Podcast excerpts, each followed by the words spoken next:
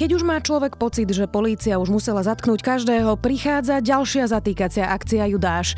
Zadržali v nej policajného ex-prezidenta Lučanského, námestníka SIS Borisa Beňu a bývalého šéfa kontrarozviedky SIS Petra Gašparoviča. Je piatok, 4. decembra, meniny majú Barbory a Barbary a bude dnes oblačno až zamračené a oteplí sa na 4 až 9 stupňov. Vítajte pri Dobrom ráne. V dennom podcaste denníka Sme moje meno je Zuzana Kovačič-Hanzelová. Výnimočný dizajn, svetlá v tvare anielských krídel a najlepšia bezpečnosť v triede. Doprajte si jazdu snou s novým SUV Hyundai Tucson, teraz aj s hybridným pohonom. V revolučnom modeli nájdete 10,25-palcovú obrazovku, dotykové ovládanie, náladové osvetlenie a 620-litrový kufor. Vyskúšajte si Hyundai Tucson v predajniach Autopolis Bratislava na Račianskej, Panonskej alebo na Boroch, alebo sa objednajte na testovaciu jazdu na www.autopolis.sk.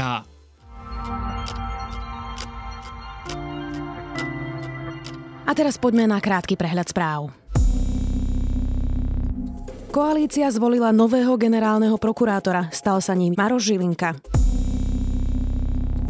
Prokurátor podal návrh na vzatie Jaroslava Haščáka do väzby obvinený je z korupcie a legalizácie príjmov stresnej činnosti v súvislosti s kauzou Gorila.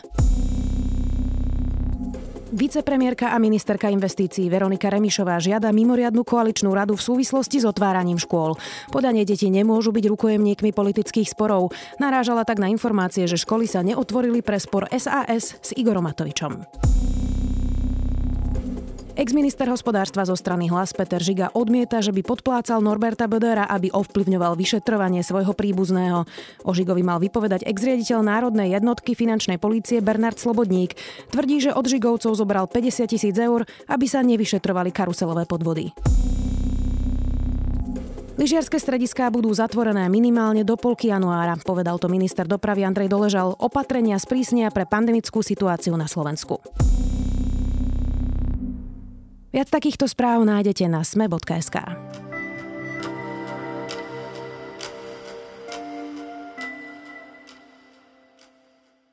Búrka, výchrica, božie mlyny, dobytkár, plevel. Názvy policajných akcií už človek nestačí sledovať. Najnovšie sa k ním pridáva aj Judáš. Naka zadržala policajného ex-prezidenta Milana Lučanského, námestníka SIS Borisa Beňu a bývalého šéfa kontrarozviedky SIS Petra Gašparoviča. Mali brať úplatky až v hodnote pol milióna eur. Kedy sa skončí táto mizéria? A čo to vypovedá o štáte, v ktorom sme doteraz žili? Opýtam sa šéfa domácej redakcie, Matúša Burčíka. Prečo vás zadržali? Viete, kvôli čomu ste tu? Dnešná razia je pokračovaním kauzy Božie mlyny, pri ktorej obvinili ex-šéfa daňových kriminalistov Ľudovíta Makoa. Vyšetrovateľ Národnej kriminálnej agentúry obvinil 8 osôb v akcii s krycím názvom Judáš. Trestná činnosť sa mala týkať korupcie. Jedna Matúš, takže čo je to vlastne akcia Judáš? Zhrňme si to.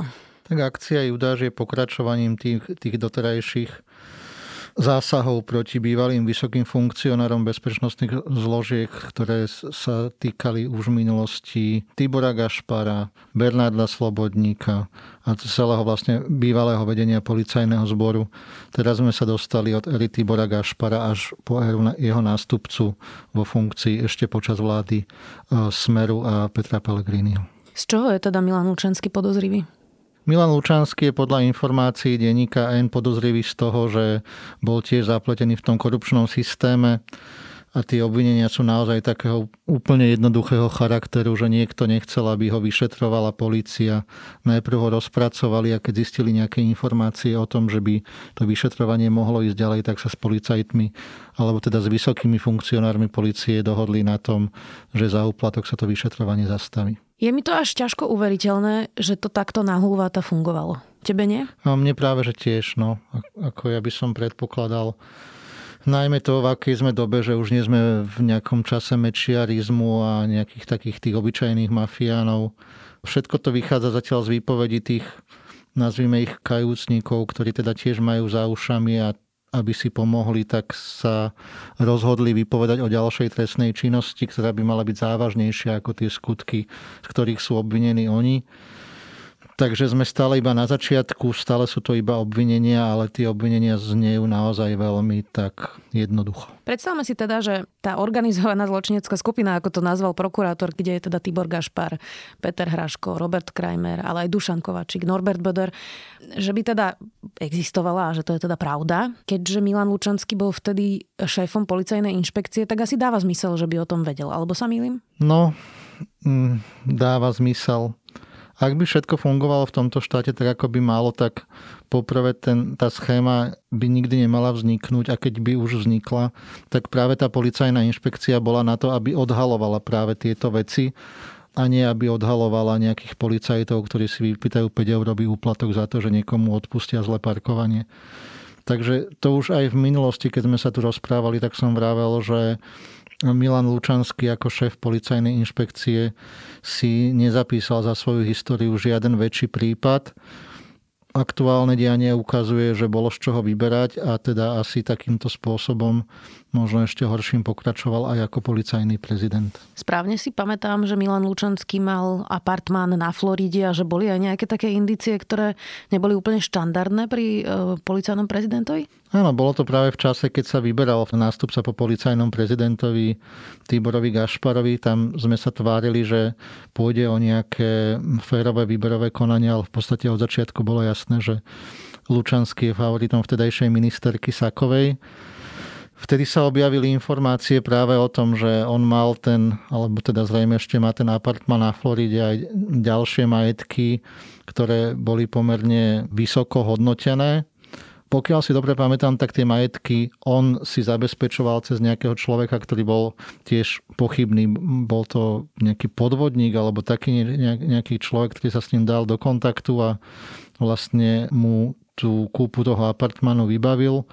Celé to potom nejak išlo dostratená, ale už to nechalo na tom Lučanskom tak, také nejaké znamenie, že nemusí to byť úplne v poriadku. Matúš, my sme teda svetkami naozaj bezprecedentného zatýkania v čase, keď nemáme riadne vymenovaného policajného prezidenta, keď nemáme vedenie generálnej prokuratúry, keď špeciálny prokurátor sa vzdal funkcie, lebo sedí vo väzbe, je vlastne bezpečné robiť takéto masívne zatýkania takto e, významných funkcionárov v čase, keď vlastne nemáme vedenia všetkých týchto inštitúcií? Kto vlastne zabezpečuje alebo kontroluje tú zákonnosť tých úkonov? Ono po tejto stránke by problém byť nemal, lebo naozaj títo vedúci funkcionári, tých, ktorých si ty vymenovala, tak oni by nemali dohliadať na to, aby policajné vyšetrovanie a zatýkanie prebiehali zákonne.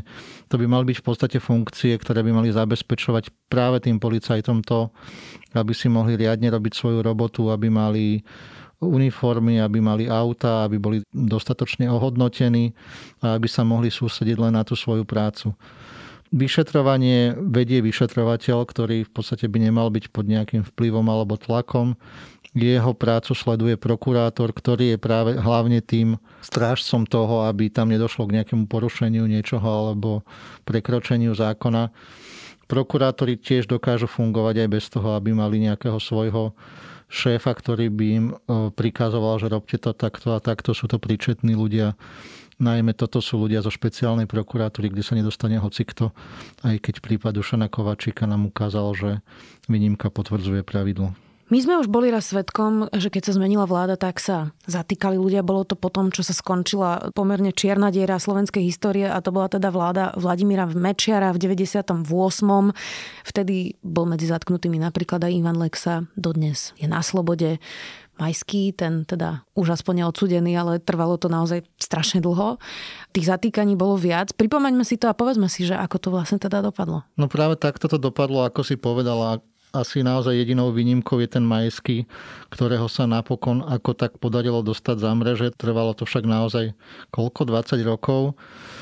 Ale všetci ostatní aktéry tých kauz, ktorí boli zatknutí alebo obvinení zo závažných zločinov počas mečiarizmu, bolo to niekedy okolo roku 2000, tak postupne tie kauzy boli pozastavované, prokurátori ich nejakým spôsobom buď to trestné stíhanie zastavili, alebo súdy rozhodli, že tí obvinení sú nevinní. A vlastne mimo toho majského sa nikomu nič nestalo. Dobre si pamätám, že to bol napríklad podnikateľ Rehák, Rehak. Por, Por tam bol obvinený. Mm-hmm. Rezeš nebol, myslím, že obvinený z ničoho, mm-hmm. ale bol tam ešte Karol Martinka, ktorý privatizoval piešťanské kúpele. Boli tam naozaj bývalí predstavitelia Fondu národného majetku. Ex-minister vnútra bol obvinený z korupcie a bývalí príslušníci SIS boli naozaj stíhaní za viacero závažných trestných činov. Naozaj sa nestalo nikomu nič a Ivan Lexa je momentálne naďalej ctihodný podnikateľ. Môže to dopadnúť rovnako? No ja možno už som aj spomínal v minulosti taký ten obľúbený výrok jedného z Lexových advokátov, že vznesenie obvinenia ešte nič neznamená. Hej. Oni sa vždy týmto oháňali. Platí to, lebo naozaj vznesenie obvinenia ešte je iba začiatok toho vyšetrovania. Je tam veľmi dlhá cesta k tomu, aby súdy rozhodli o niekom, či je vinný alebo nevinný. My sme na začiatku tej cesty. Môžeme si dovoliť, aby dopadlo takéto zatýkanie ešte raz opäť 20 rokov po takým veľkým neúspechom? Vieš si predstaviť, že v dnešnej dobe, keď ľudia neveria ani súdom, ani policii, ani prokuratúre a treba povedať, že právom, po tom, čo vidíme, čo vyplýva vlastne z trímy a z ďalších výpovedí, že by sme ešte nejako dali dokopy tieto inštitúcie a dôveru v nich? No, momentálne je práve ideálna situácia na to, aby sa to stalo. Fakt po tom mečiarizme to bol taký prvý pokus, kedy sa tie inštitúcie rozbehli a začali konať. Ale treba naozaj rátať aj s tým, že tá druhá strana má vždy snahu ovládnuť celý ten proces a byť o krok vpredu. A myslím, že vtedy sa im to aj podarilo. Teraz je otázka, čo bude následovať na Slovensku. No veď máme tu voľbu generálneho prokurátora, budeme hľadať nového policajného prezidenta, špeciálneho prokurátora. Takže je ideálna šanca na to, aby sme to rozbehli dobre a na to, aby súdy rozhodovali v týchto veciach spravodlivo, ak sa ku ním tie kauzy dostanú. Tak si teraz predstavme, že by to teda dopadlo tak, ako tvrdí prokurátor a vyšetrovateľ, ktorí obvinili všetkých týchto ľudí, o ktorých sme teraz hovorili a skončilo by to, dajme tomu teda naozaj rozsudkami a tí ľudia by išli sedieť do väzenia. Hovorilo by sa, ako sa hovorilo doteraz o Rumunsku, o Slovensku? Bol by to bezprecedentný úspech, ako sa vysporiadať s nejakou érou? No v rámci Európy alebo strednej Európy, no asi, asi v rámci celej Európy je to tak, že takéto niečo nemá obdobu skutočne. A keď si ešte fakt vezmeme, že sme v nejakom štádiu, keď sme sa doteraz tvárili, že žijeme v právnom štáte a keď povedal Andrej Kiska, že žijeme v mafiánskom štáte, tak sa okolo toho zdvihlo také veľké halo, že ako si mohol dovoliť také niečo povedať ukazuje sa, že naozaj tu tá mafia mala veľké slovo a je najvyšší čas, aby to tak prestalo byť. už my sme sa tu rozprávali už veľakrát o tom, že aké sú nálady v policii a čo približne naznačujú nejaké kroky napríklad o Tiborovi Gašparovi ešte predtým, než sme sa teda dozvedeli o tomto obvinení. Vedeli sme približne niečo o Dušanovi Kováčikovi. Tie skladačky alebo nejaké pucle z tých skladačky sme ako keby vždy, vždy mali.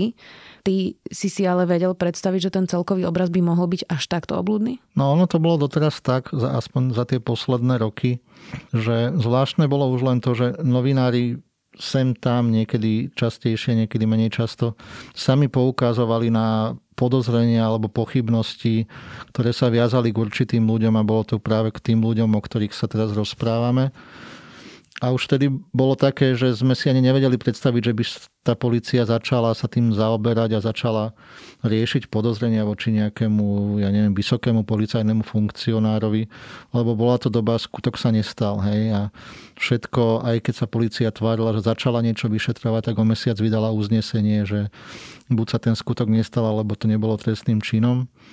Teraz sa to tak nejak nazbieralo a naozaj tí policajti si uvedomili, že čo je asi ich prácou.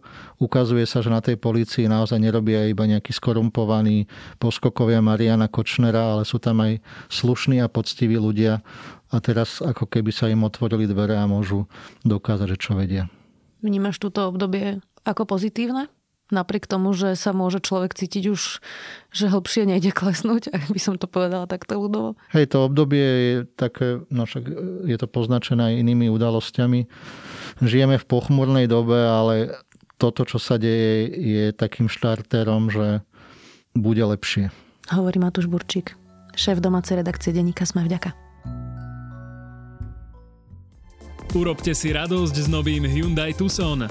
Progresívny dizajn, elektrizujúci výkon, najlepšie bezpečnostné parametre a široká ponuka motorizácií vrátane hybridného pohonu. Zoznámte sa s novým Hyundai Tucson osobne v predajniach Autopolis na Račianskej, Panónskej alebo na Boroch, alebo sa objednajte na testovaciu jazdu online na www.autopolis.sk.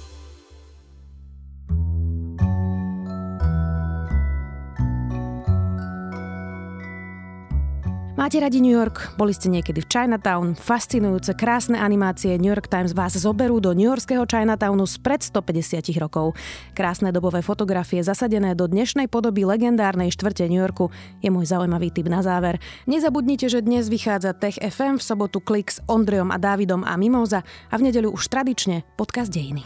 Dobré ráno pre vás okrem mňa každý týždeň pripravuje aj Jana Maťková, Nikola Bajánová, Tomáš Prokopčák a za produkciu Jozef Matej a Dávid Tvrdoň. Do počutia opäť v pondelok.